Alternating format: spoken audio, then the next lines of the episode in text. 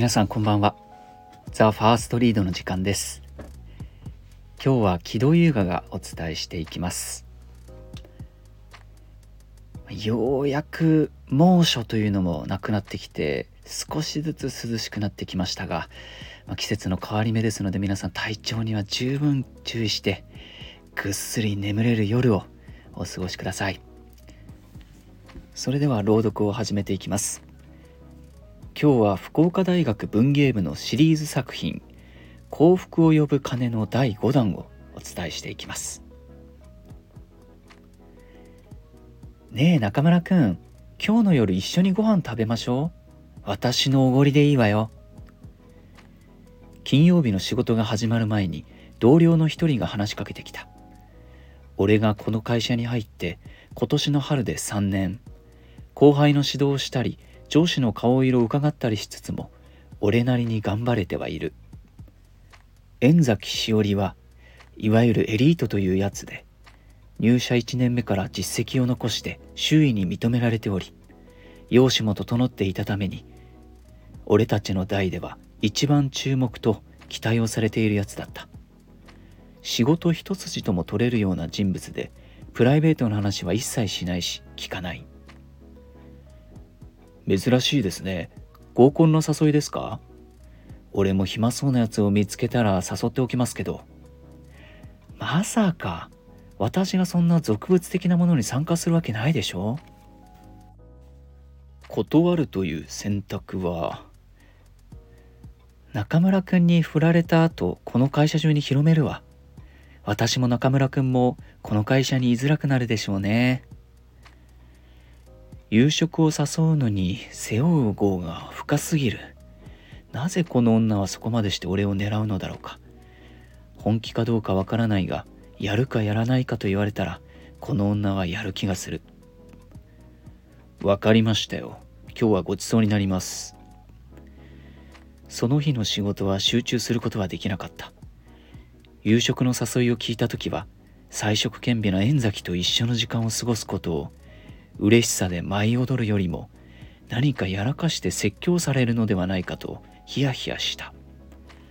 架空請求のメールを受け取った時の心情もこんな感じなのだろう。夜8時円崎と前もって予約していたというレストランに向かった。そこら辺の居酒屋と思っていたがその場所に門を構えていたのは普段は縁のないような高級洋食店で思わず全身に力が入る。何をおじけづいているの？早く入りましょう。円崎に促されるままに足を踏み入れる。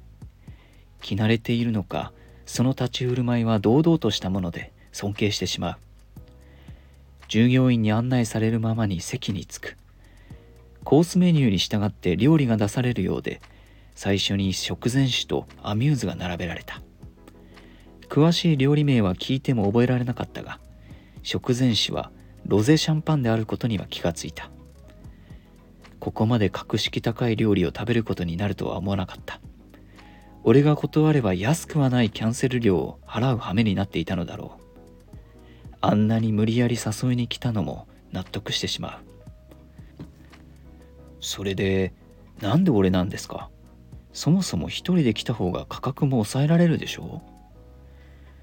ロゼシャンパンを飲んで多少の苦みが残る舌先で尋ねる。なんか不満かしら？いや不満というよりかこの夕食を条件に無理な頼みをされないかと危惧しているんですが俺にとってはあまりにも都合が良すぎるでしょう？用心深いわね。単純に一人だと味気ないのよ。私は皆が思っている以上に寂しがり屋で人恋しい性分なの。だったらなおさらなんで俺なんすか？円崎さんはうちの女性社員とも交友は広いですよね。この前教育係として担当した子もあなたのことをかなり慕っているようでしたし。そういった人たちを誘った方が信仰を深める意味も含めて適していると思いますが。アミューズの皿が下げられて代わりに前菜が並べられた。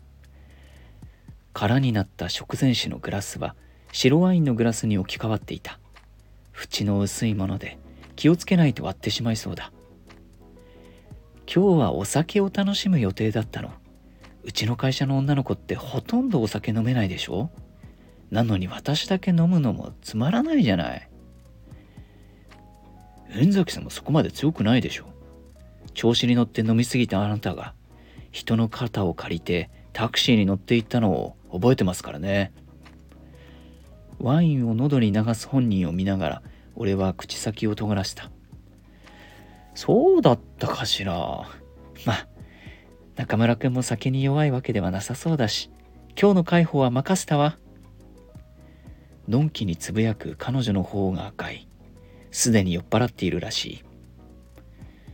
そんなに信頼されているとは意外ですね。俺が変な気を起こしたらどうするんですか？中村くんにそんな気概も度胸もないでしょ？まあそういった意味では確かに信頼しているわね。普通に罵倒されるよりも心に来るものがある。白ワインを喉に通して円崎は続ける。そんな中村くんのことを私は評価していないわけではない。じゃないとわざわざ誘ったりしないわ。それは、俺に、俺に恋を抱いていると受け取ってもいいんですかね？はは、と笑い飛ばしながら冗談交じりに尋ねてみる。さあ、どうかしらね？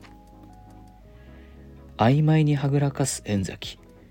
ロゼシャンパンよりも度数の高い白ワインを飲んだからかその方はさらに好調していた会話を交えつつコース料理を一通り終え結局俺は酔いつぶれた彼女を家まで送る羽目になったのだった。食事中彼女が口滑らせていたが俺に対する思いは友人としてのそれではないらしい。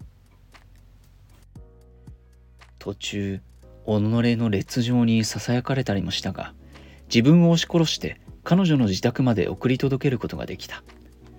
俺自身彼女のことが全く気に入らなかったわけではないし夕食を通して自分の意志がはっきりとした。俺は彼女のことが好きらしい。数日後俺は昔父と妹が鳴らしたという鐘のもとに足を運んだ。噂を聞きつけた人たちが足を運んでいたのか。鐘の下についていた紐の表面は滑らかで。手垢で薄汚れている。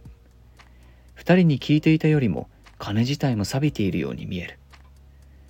鳴らすだけで幸せになれたら苦労しないのだろうが自分が変わるきっかけになれば十分だ。紐を握り力を入れる。鐘の音は大きいものではあったがサビできしむ音が混ざり込んで綺麗な音ではなかった。思いを伝えられるくらいの勇気を俺にください。うーんこの展開は今後どうなるんでしょうか？非常に楽しみです。いわゆる社内恋愛にまあ今後本格的に発展していくのか。この辺りもシリーズ作品ですのでそして幸福を呼ぶ金とその関連性この辺りも今後どうなっていくんでしょうか？皆さん今日も一日お疲れ様でした。それではゆっくりとお休みください。